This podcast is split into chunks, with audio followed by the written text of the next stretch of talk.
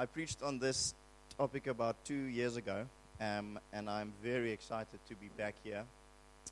Um, it's a great passion of mine, and the journey we've been on this last uh, month or so um, is now leading us here. If you've missed the sermons um, that's been going around the last while, would you please make sure that you do respond to them? Um, we're trusting God to shift our culture to be one that really seeks to follow Jesus. Um, one of the areas that we probably spend the most time of our lives in is at work. And I've often found that when uh, I engage people in this, in, this, in this space and you ask them, can you tell me what your theology of work is? Well, how do you see work from a biblical perspective? We often find that most Christians do not have an adequate theology of work.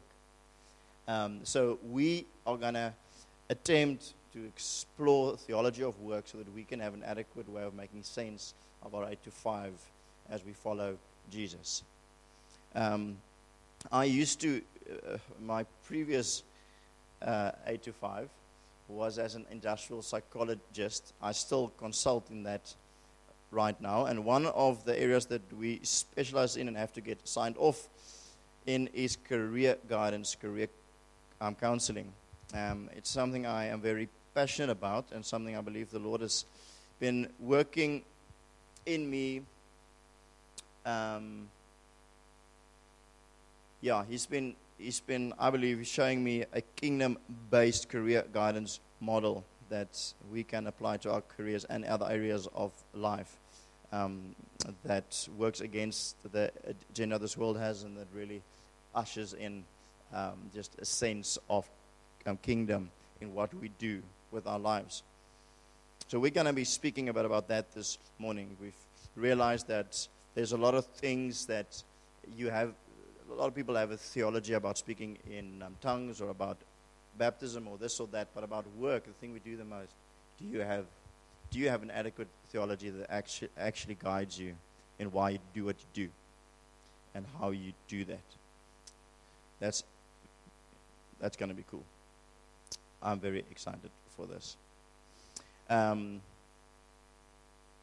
so, to start off, I'm going to just do a two slide recap of where we've been. But um, whenever we speak about things like this, about doing, then we need to first just anchor ourselves in the gospel always. Remember Ephesians 2 it's not by your own doing that you were saved. You are not doing things for God to be accepted by God. You're doing them because you have been accepted by God and you're made into His image, and His image, His image does a lot of a, a, a lot of stuff and requires a lot of stuff from us. And he guides us in that. So we have, by, have been saved by grace for good works. To be completely free from guilt and shame. I sensed that while we were singing earlier when that came up. Completely free from guilt or shame. Those are the strongest negative emotions there are. And you need to make sure that you get rid of them. That's just a side note. If you're experiencing guilt or shame, run to the cross of Jesus and do an exchange there. All right, we shouldn't live with them completely free but greatly convicted. Because the moment we get stuck in some guilt or shame, we, we feel that any conviction almost hurts us because it kind of jabs into that space where we don't want to go because we feel so, we, we easily feel guilty or ashamed. And then if the Lord brings conviction, we experience it as shame or guilt. So we need to deal with shame and guilt so that we can receive conviction from the Lord and grow in Him. Because conviction is beautiful. Um, and as I've said, there is no condemnation, but there is a great invitation to follow him into adventure and life in abundance. Amen? Um, we, uh, I was much more animated when I was preaching on this, but uh, we said that choosing lifestyle is choosing spiritual death uh, Matthew 16 that says, If anyone wants to come after me, he must deny himself, take up his cross, and follow me. For whoever wants to save his life will lose it, but whoever loses his life for my sake will find it. That we do not determine the way we want to live, but that he's the one that leads us. And he leads us for his name's sake, yes, but He leads us. He's the only one that can lead us beside still waters, where there's rest for our souls. All right? So we follow Him. We, we crucify that which we think we want, and we go for Him. Um, if that means if that means a horrible life on earth and eternity in glory, then that's fine. If that means a lot of blessings on earth and eternity with glory, then that's fine as well. As long as we stay rooted and grounded in Him. So we're going to apply this to career. And if we would apply this to career, maybe let me make a shocking statement and let's say this slide was in the, the one I did two years ago when it comes to career aspirations and personal aspirations and future planning, we have to crucify it. We have to crucify it. You see, God can lead you in a career that at the end of the day can look like a career that someone pursued. He can also lead you in a way that would not look like a career that someone would have pursued. He can lead you in a way where he would want you to be in a job that would that would actually pay double what you earn right now, and he would want sometimes want to be in a job that pays half. The the heart we're contending for is the one that says both of those looks equally attractive to me. Like Paul said, Having much or little, I'm content in Him. Both of those looks equally appealing to me. I want to follow Christ because there lies my joy. Can we just evaluate our hearts on that? Can you just evaluate your heart on that? We're not going to speak about money today, but work definitely touches it. We will speak about money. I'm super excited to speak about money as well. But we, we need to make sure these things are crucified because He knows our future can plan it much better. He knows what He has called us for. And, as, and, and, and we need to make sure that we're seeking Him to find it.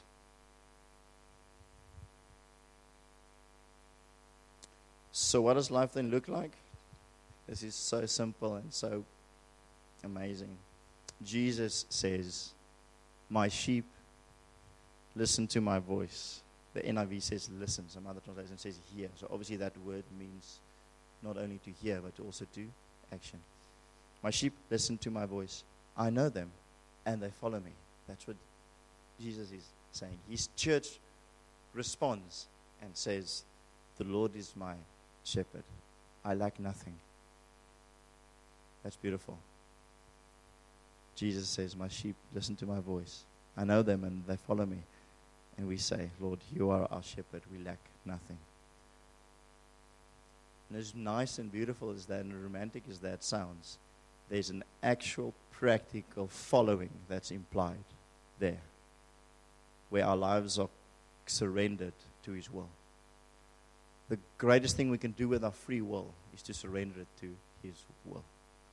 That's, that's, that's the love we can offer to Him. So then we came to this um, conclusion where we said, all right, so, so let's look at the mission we have in the Lord and let's explore some of that because it isn't a blank page as such. There's a lot of things that He has already said that we should walk in, a lot of things His Word already guides us in. So we basically broke it down to saying um, what you should do uh, or, or, should be linked in who, to who you are. So there are parts of who we are that is clear from Scripture that we should investigate and explore further. And you can summarize it in many different ways, but we firstly said you are a member of the church and therefore have a function in the church. And we've explored that for a while now, and I believe God stirred many of your hearts in that. Because we are on a limp without what you need to bring to the body. We explored that.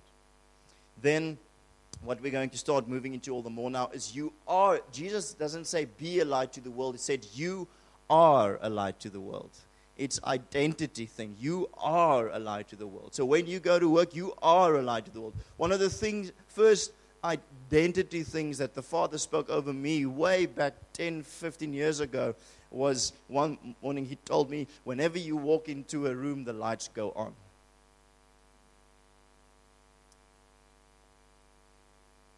I thought that was rather special, but he was just rephrasing what he said in Matthew 5.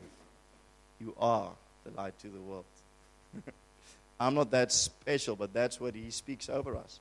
Are you with me? I am that special because he made me that special. So, light to the world, that's where we now. And a big part of where we are a light to the world is the world of work. We're going to explore that this morning. Um, it's so much more than just smiling at people at work and being nice and try to be a little bit more nice and patient at work. It's more than that. Okay, being a, a light to the world is often just associated with just you know being more nice at work and sometimes saying something about Jesus. So let's let's let's start at the beginning. Are you ready? Let's explore the theology of work. John 5, verse 17 says, In his defense, Jesus said to them, My Father is always at his work. Many of us had fathers like that, right? Jesus also did. My Father is always at his work to this very day. And even, and I too am working. Now, I was wondering whether I should make the comparison to your fathers or to you being a father and working, because there's a justification in that. There's a way to work which would be more, more godly. But if your child, if your child says, "My father," I know my father works a lot and hard. That would be a good thing. In his defense, Jesus said to them, My father is working to this very day, and I too am working now. In whose image are we made? In his image. So would we work? Yes, absolutely. Let's read Genesis 1, verse 27 to 28. So God created mankind in his own image. In the image of God, he created them. Male and female, he created them. So amazing that uh, neither male nor female give full expression to who his image, who he is and who, what his image is. But male and female, he created them. God blessed them and said, Be fruitful and increase in number, fill the earth and subdue it, rule over the fish of the sea, the birds of the sky, and over every living creature that moves on the ground. Do you think to rule over the fish of the sea, the birds of the sky, and over every living creature that moves on the ground is a little task? That's a big work. God blessed them and said these things. He blessed them and said, I'm going to give you work. Work is supposed to be a blessing. And for some of you, it feels like, what? Really? I thought there was going to be an easy way out. There is. Wait for it. Work is a blessing. Because we work in his image because he's working. So there must be something there. Genesis 2, verse 17, um, just to make this a little bit more practical also, but it, to, to continue the thought. The Lord God took the man and put him in the Garden of Eden to work it and keep it. So, so there's another instruction just after. So in this, the perfect world that was just created to be amazing and heavenly, work was the first thing that was given to man as a blessing. And one of the first works that he had to do was to be a gardener. What are the kind of work that you think would be things that he would give you to do? Missionary work, pastor's work, maybe gardening. He's challenging our perspectives. I hope you're challenging your perspective already. So now, uh, a lot of the times I would have conversations with people about this. I'd ask them, so where do you think work came from It's an easier question than to ask them about what is your theology of work, because then most people say, What's, what do you mean? But wh- where does work came from? And a lot of people would say from the curse. They'd say, oh, because of the curse. I remember the curse where they said, You shall eat by the sweat of your brow, you shall work hard, and it will be difficult. That's where work come from. And I relate to that because that's how it feels to me sometimes as well.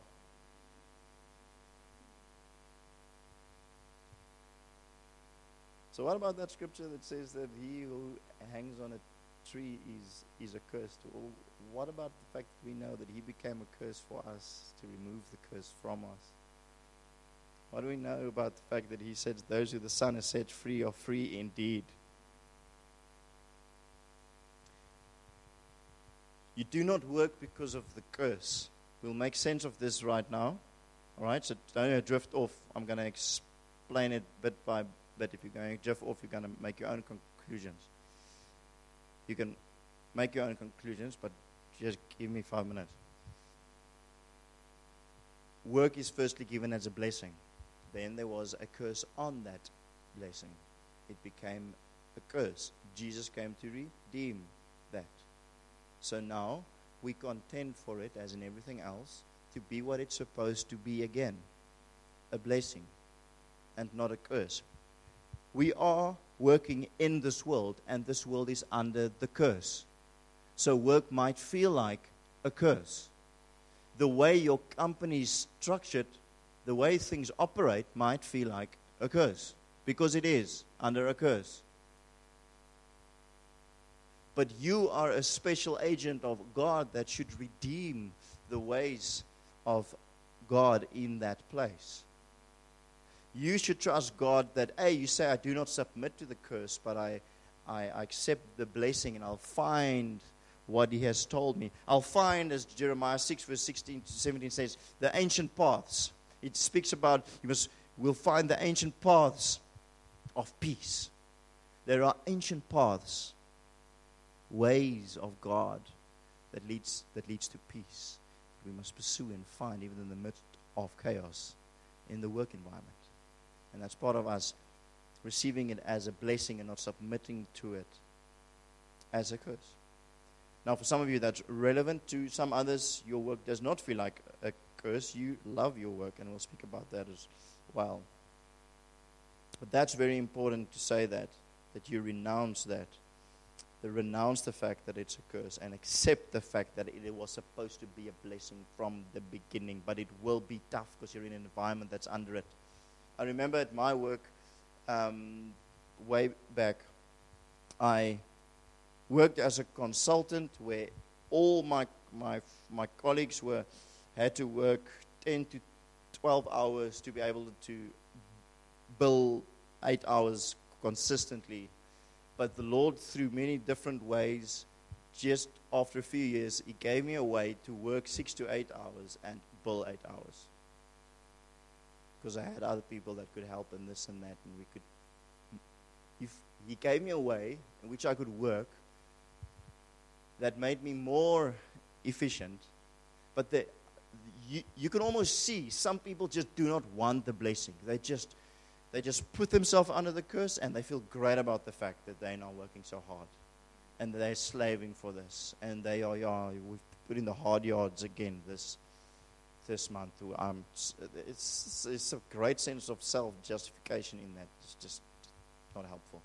Yes, we do celebrate hard work, but there's a there's a, a thing there that, yeah, we we add in because we feel when we have accomplished, when we have done well, then that's to be celebrated. And what you get celebrated gets propagated, and so you'll work up, you'll end up working 16 hours a day because you have to, because you're in the system. I want to ex- explain to you, ex- uh, declare to you, you're not in the system. You're from a different world. You're an agent in the system. You should be doing a lot, a lot better in the system, in a way different way than the system, so that it can see and be a blessing there and be blessed in it. Contend for that. This is not easy, but it is to be contended for.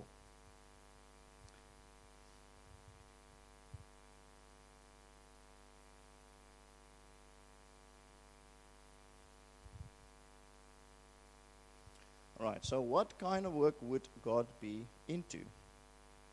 Because I mean, some work he obviously wouldn't be into. You can think of a couple of things that God probably wouldn't be into. But for most of us, most of you guys, you still have that sense that that guy in full time ministry is now walking out his calling, but I'm still trying to figure it out as an accountant.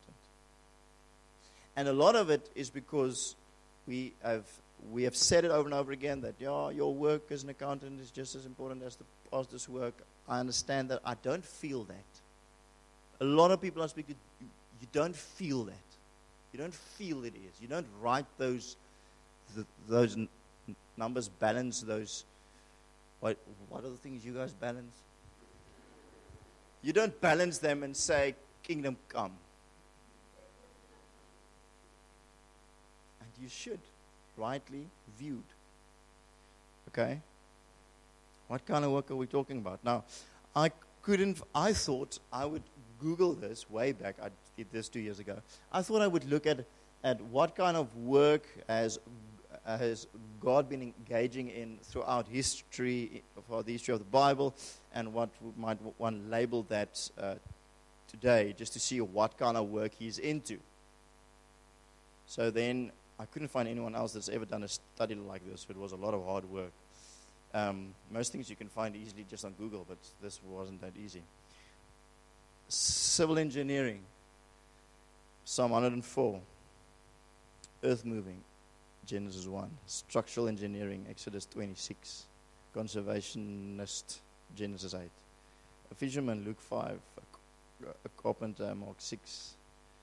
A soil scientist, also Psalm 104 A physician, Luke 24. An architect, Exodus 26. A landscape architect, Genesis 1. A designer, Exodus 28. A naval designer, Genesis 6. It took me long to figure out what you call someone that designs uh, uh, ships. Uh, but that's called a naval designer, it seems. Industrial design, all those artifacts in the temple. Exodus 25. A winemaker, was short lived, but I mean, he was a one hit wonder in that sense. Um, one day in heaven, we're going to have some of that. Would be, it would be well aged by then. Um, Alice says that would be the first wine that Jesse will drink. Um, maybe not the first, but the next. Advocate, John 14. A judge, Isaiah 33 financial advisor, Luke 12, Matthew 6. He said a lot of things on finances. A theologian, absolutely. A life coach, his way of questioning people. A lot of the questioning techniques we, we use in life coaching, he's one of the, um, of the founders of that way of doing stuff. Asking questions that you don't have answers to to help you, to, to, to help you think. You know, Einstein said, if you give me an hour to solve a problem, I'll spend the first 55 minutes trying to find the right, the right question, and then five minutes to try and answer it. Jesus started that. He was a brilliant life coach. He was a mediator. He worked in security. Do you remember? Israelites in the desert. A um, teacher, a counselor, and I was very glad to find that he also is a pastor the work of God. What is the work of God? At some stage, the work of God was to build artifacts. The first man ever to be filled with the Spirit of God was the man that was supposed to, uh, uh, um, to make the designs God, God gave for his temple. That was the first man to be filled with the Spirit of God to do that kind of a work. All these kind of things at different times in history has been the work of God. Do not limit him. Do not limit him, but seek him so that you will know that what I'm doing right now is the work of God. Because even Noah building that ark, which was the work of God, what was the work of God right there? Not to preach, not to evangelize. For him, it was to build that ark. Be obedient to building the ark. Now, if you start building a lot of boats and you call it like Noah's, like Noah's ark business, it's not going to be like it's not going to be biblical because you use a scripture and say we build we build boats for Jesus. He doesn't need them, he walks on water. But if you found it through the leading of the Holy Spirit and His Word, and, and you've got the story of how He birthed in you a thing to build, to build, to build boats, and you know why, then it would be, then it would be amazing, like Noah found it. Are you with me?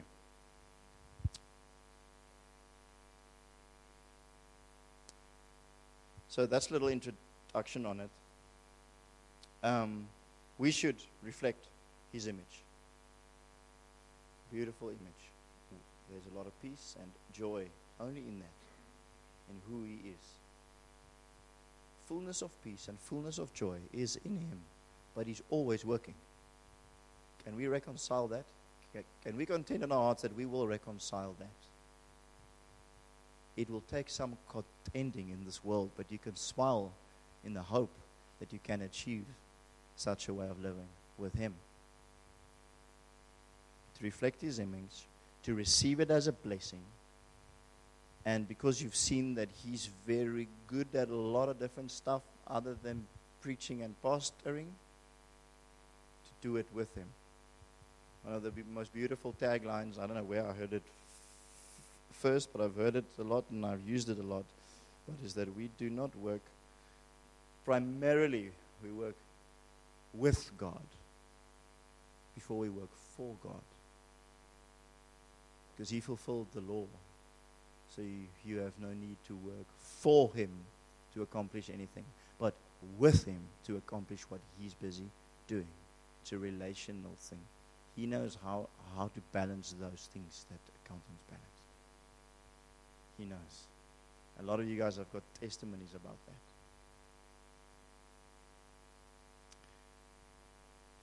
To reflect His image, to receive the blessing, and to commune with Him.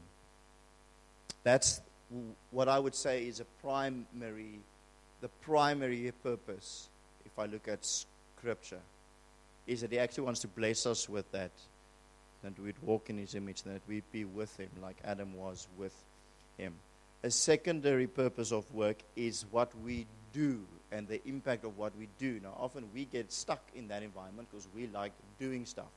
We, we, we like being human and doing more than human beings. And even though we would say stuff like that, we still don't always feel that we are being guided by who we are, but we just want to know what should we do. What should I do, God? We'll speak about that uh, it's within that model that I'll present to you um, next week. I'll quickly speak about it this week, and next week we'll explore it more. But why, why even that question is definitely not sufficient.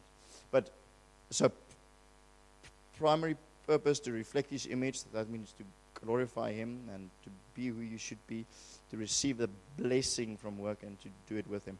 Then, I want to call it secondary purpose but these are the things that you could ask God for in work. How, how can I work so that I can. Um, how, how is the purpose of my work defined by these five areas? Number one is the work itself. Now, this is a great struggle for a lot of you because a lot, most, most people I've asked would say when you speak about the work, about your work and about kingdom, you start speaking about the people at work, because it's the easiest cop out. Just to start speaking about the people at work and saying, "Yeah, no, I feel called because there are people there." That's beautiful, but that's not what you're doing the whole day. As a consultant, I couldn't just go around like telling everybody about Jesus because I'd get fired because it would be I'm not paid. The client doesn't doesn't pay me for that. I need to find other ways to do that. That'd be wrong to do that. In that in that instance. In the work itself, in balancing, you need to wrestle with God to find what is it that's in the work that I'm doing that is redemptive. What is, what is it that's within the work that I'm doing that's adding to the fact that you want this world to be restored to its original created intention. What is your plan to use what I do in that way. And remember, you don't primarily, you, you don't decide what you want to do first of all, and then most, a lot of people like to find what they want to do and then add a cool tagline to that to say how that's purposeful as well. The world does the same thing. Okay? Elon Musk does the same thing. So you do what you wa- want to do, and then you say it's also amazing for everybody else, or there's some good in it somehow. Not all work, but I mean, we associate a lot with that, but that's also a worldly outlook. The Christian outlook is how did Jesus lead you to what you're doing? And then you ask and understand exactly the, the what is in this. The world was cr- created, there was the fall, um, then there was a process of restoration, and then Jesus came and he redeemed the world. And now he wants to redeem everything bit by bit back to its created intention. So that at the end, in the Revelation, it says, All the kings of the earth will, will come into heaven and they will bring their glory into it, but no unclean thing will enter into it. There's a lot of glory in the kings of the earth that must come into heaven one day that will be created by us, that, that, that, that God would have redeemed through us, that will enter into the gates of heaven, but no unclean thing will enter. So explore, and that sounds like such a lofty way to speak about you like rafting out numbers or designs. But that's the way you should start looking at it, because that is what it is. Somehow we look at someone like Reinhard Bonnke and think, wow, that's amazing. He's, he had a calling. I just, I just program.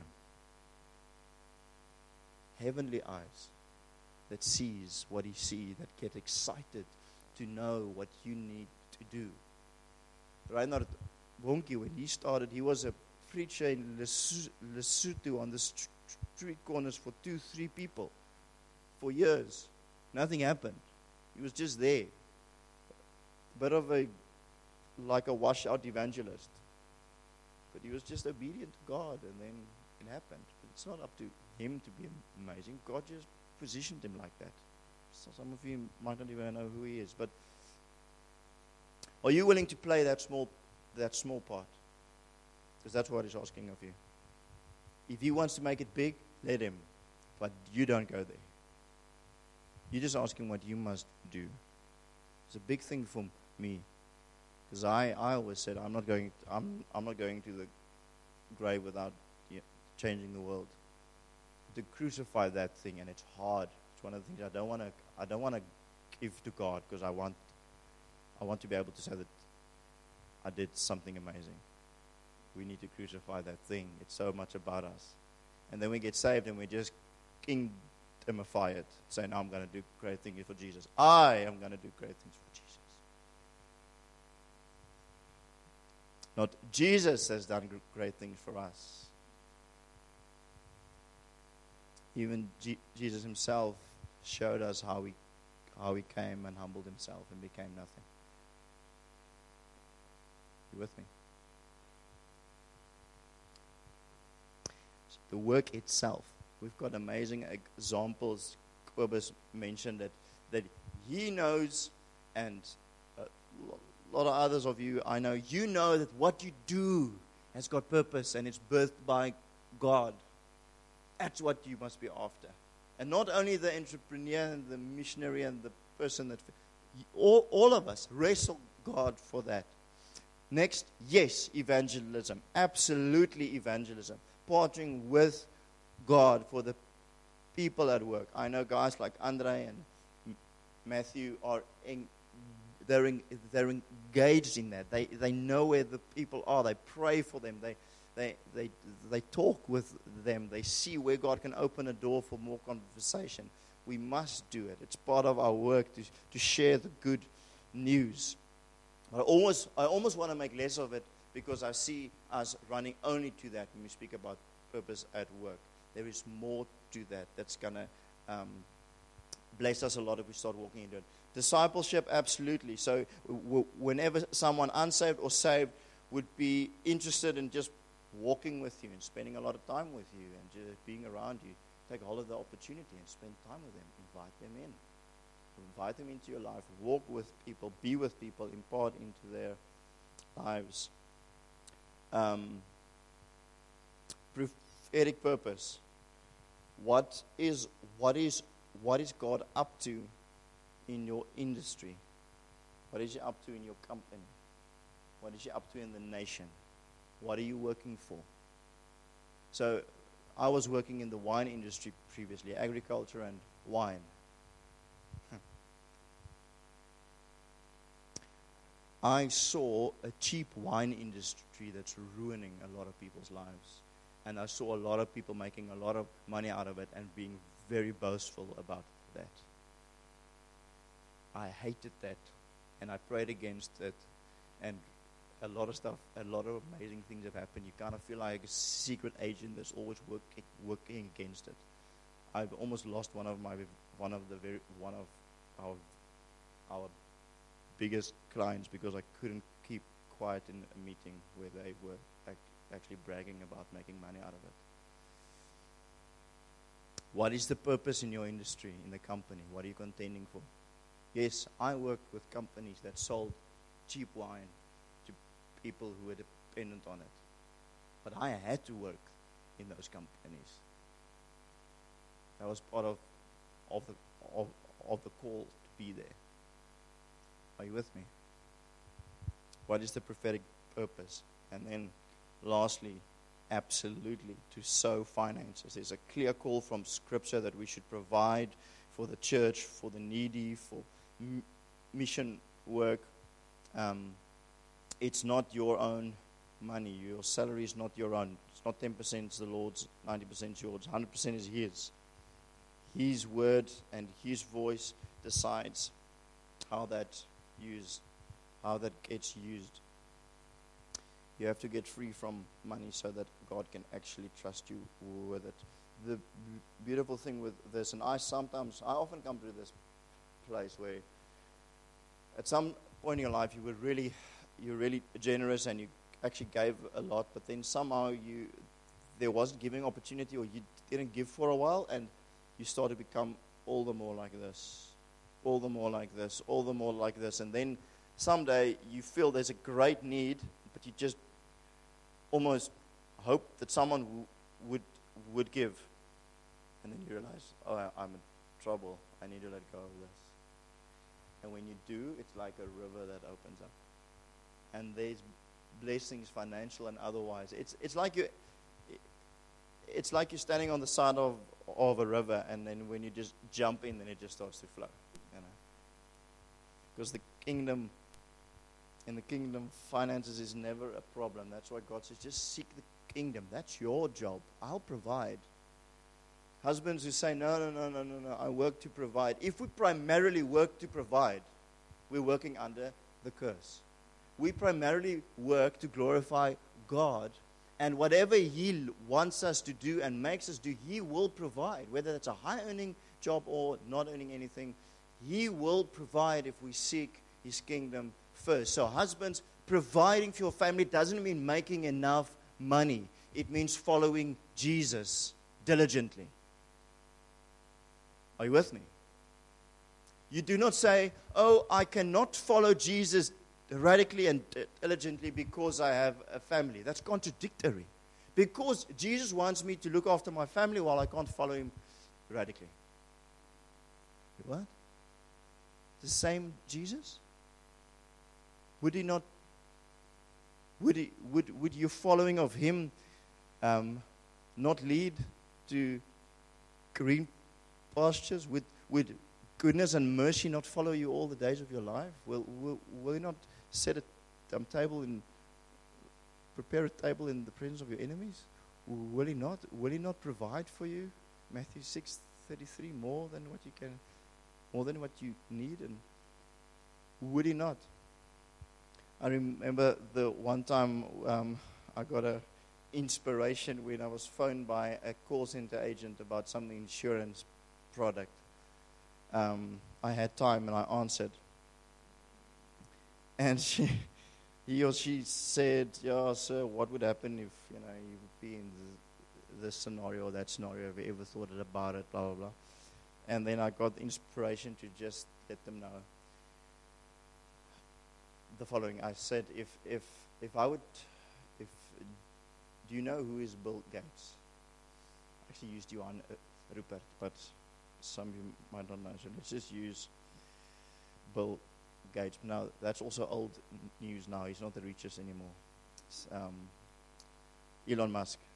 And the chances are less people would know Elon Musk's children, but the chances are that I might not, I might be too old for that. But anyway, so I'm, let's say I said Elon Musk. Said, Do you know Elon Musk is? So he said, Yes. I said, Okay. So do you think if I, if, if, if he was my father and he had all that money and he told me, look after me, do you think I would need your uh, product? I said, no, of course you wouldn't need it. so I said, do you know what? My father's richer than Elon Musk. Um, it was the quickest I ever got off the phone with him. They just said, oh, I'm, I'm, I'm so sorry. Goodbye. Your father's richer than Elon Musk. I don't know if you knew that and he promised that he'd look after you. Let us follow Jesus radically. I can tell you testimonies for days. But as the worship band comes up, we're going to just worship for the last.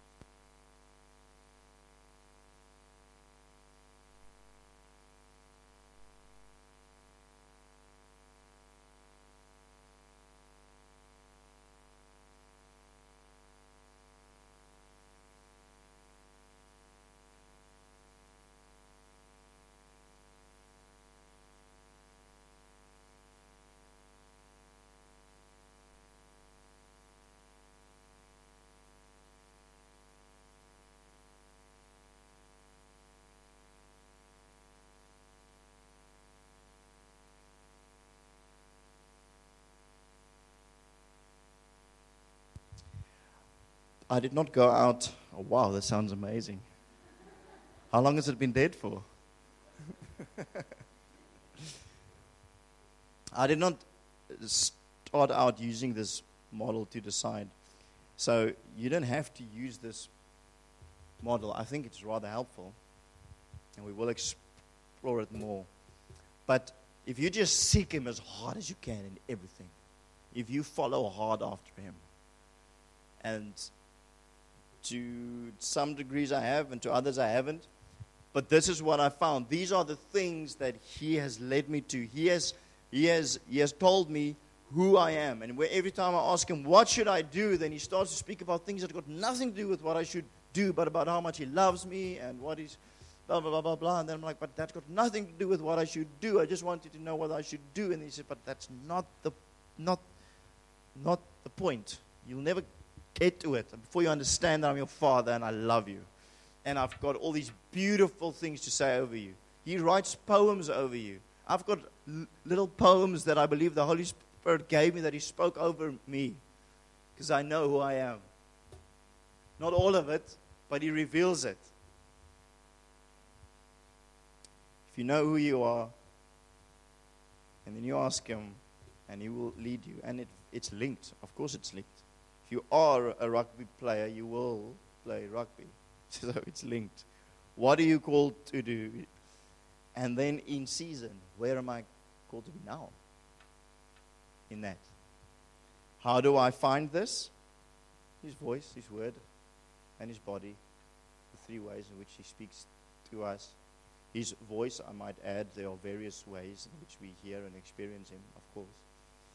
But His voice, His word, and His body or His Spirit and the Bible and the ch- church, if you want to use other um, other words. Those are the things that confirm each other and speak to us about this. And if we get answers to this, and as we journey with Him, then um, we'll find it. So, Pastor Ross will explore a lot about this and tells you how he does this practically. It's awesome. So be here on Wednesday, um, and next week we're going to work more on this on this model and try to facilitate some of that. For this week, for right now, I want you to, while we worship, to spend time with God. If you need prayer, you can come to the front. We'll be here. But I want you to spend time with Him. You can sing or you can lie on the floor or whatever you want to do. But I want you to thank God that He broke the curse of work and that it is a blessing. Receive it as a blessing. Maybe it isn't a blessing in its current form. I want to say that.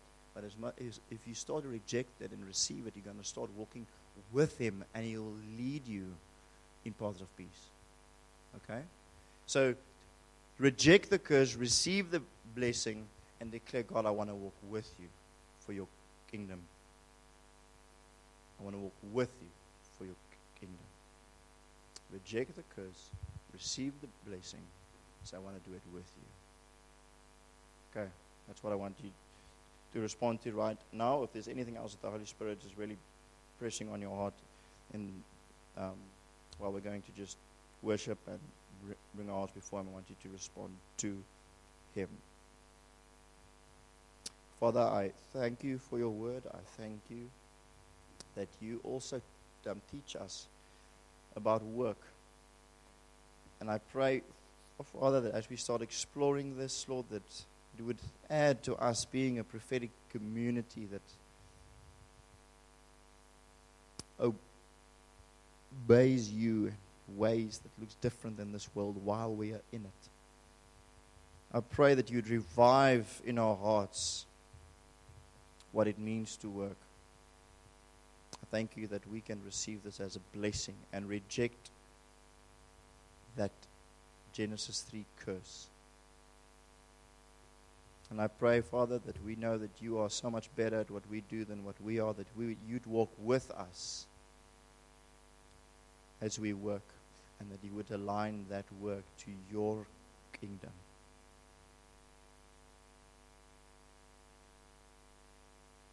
In Jesus' name, let's all just spend time with Him, and then I'll close it. I'll close the service with prayer.